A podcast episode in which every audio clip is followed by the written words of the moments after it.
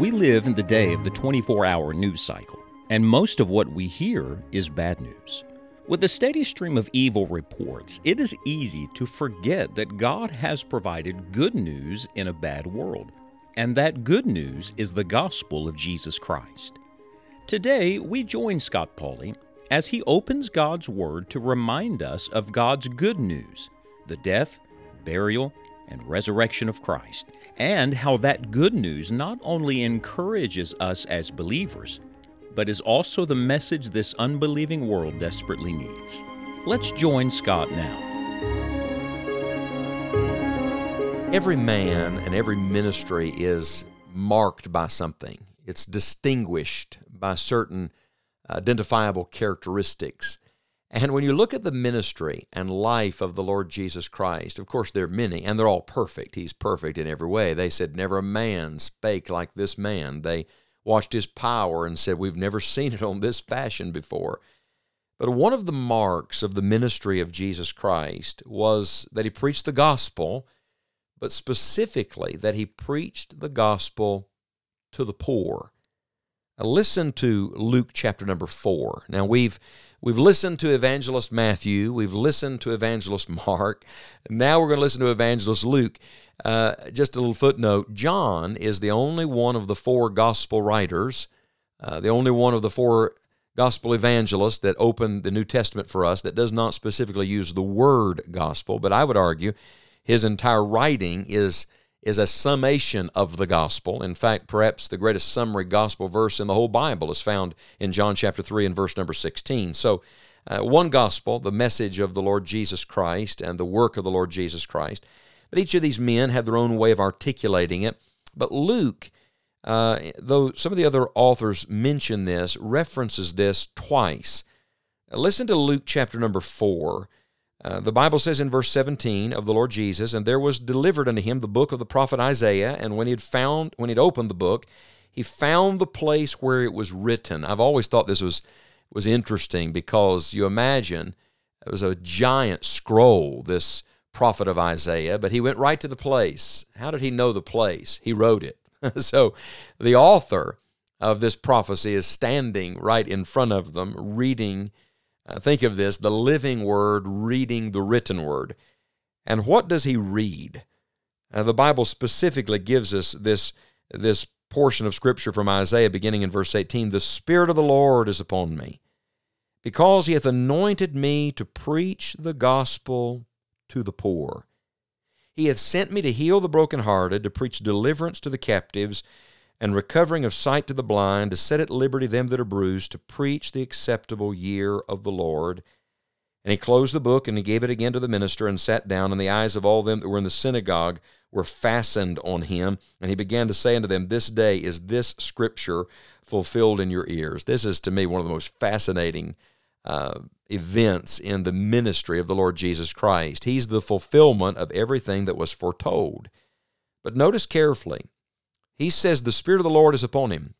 Can I tell you what the Holy Spirit wants to do? The Holy Spirit wants to preach the gospel. If a person says they are filled with the Holy Spirit, anointed by the Holy Spirit, and they don't want to witness, and they don't want to tell others about Jesus Christ, they don't want to speak of salvation, I tell you that's not the work of the Holy Spirit. No, my friend, the Holy Spirit came to lift up Jesus.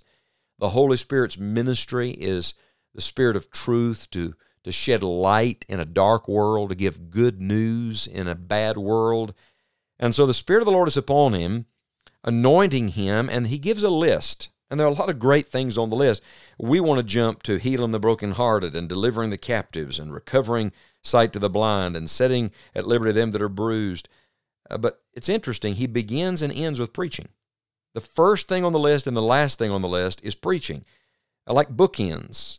It's all preaching. Oh, this world needs preaching, friends. Uh, there's been such a diminishing of preaching, but God chose the foolishness of preaching to save them that believe, the Bible says. This is not our method of choice, this is the Lord's method of choice. And so it, it works in every age, in every dispensation, in every nation, and every generation. People need preaching, and specifically, they need the preaching of the gospel.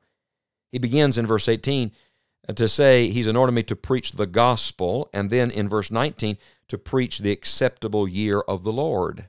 I love this. And so the Lord Jesus came in the fullness of time to present the gospel to all people. But he specifically gives this phrase to preach the gospel to the poor. Please don't miss this. We're not talking about some social gospel that simply says we want to make uh, poor people's lives better. There's no doubt we should give to the poor. We should help. We should support. We should do what we can to relieve needs all around us.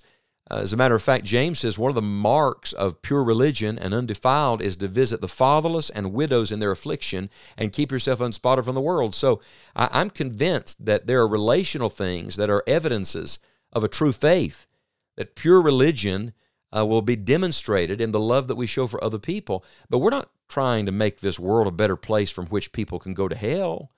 You could take a poor man and make him a wealthy man, but he could still be lost without Jesus Christ. The idea here is not just that he's trying to help the poor people have better lives. Rather, I think there are a couple of very important applications. The first is this that often it is the poor who are most open and receptive to the gospel. Maybe because they're dealing with so much evil and so much bad uh, that they're, they're looking, they're searching for hope.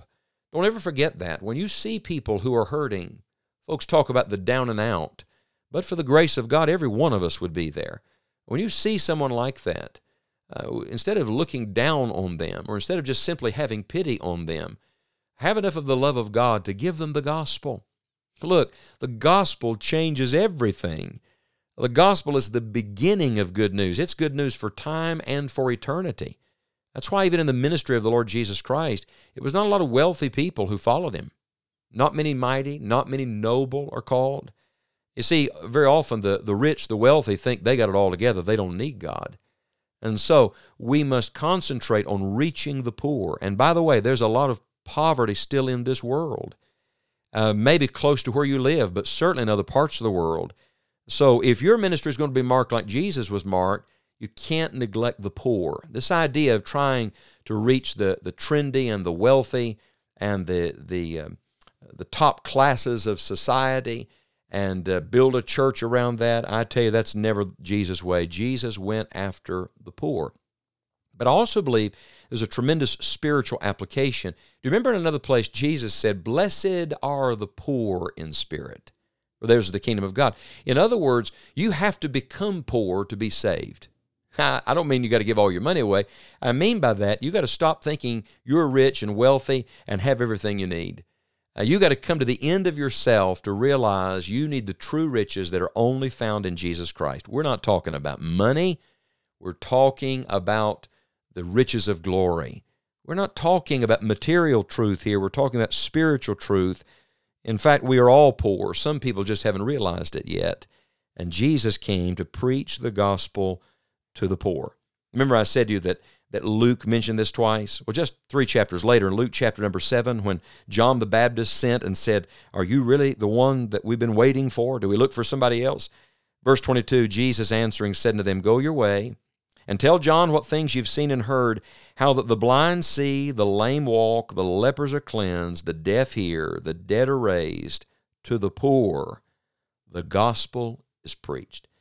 Is it a miracle that blind people see and lame people walk and lepers are cleansed and deaf hear and the dead are raised? Certainly. But I tell you, it is just as much a miracle that to the poor, the God of all riches sends good news, sends the gospel.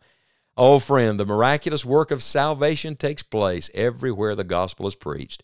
In fact, I think the greatest miracle of all is that a saved, or that a sinner rather, can become a saved person. That a person in darkness can enter into light, that those in a bad world can receive the good news. May the Lord help us to be marked by that same ministry and message on this day. The Apostle Paul wrote in the book of Romans that the gospel is the power of God unto salvation to everyone that believeth. Thank God for the transforming power of the gospel of His dear Son. And may this truth stir our heart as we seek to impact those within our influence with the good news of Jesus Christ. For additional resources on the gospel, we invite you to visit Scott's YouTube channel and view the playlist on the sermon series entitled The Joy of the Gospel. These four Bible messages were given in a revival meeting, and they will surely be an encouragement and help to you as you live a life focused on God's good news. And until next time, we hope you will enjoy the journey.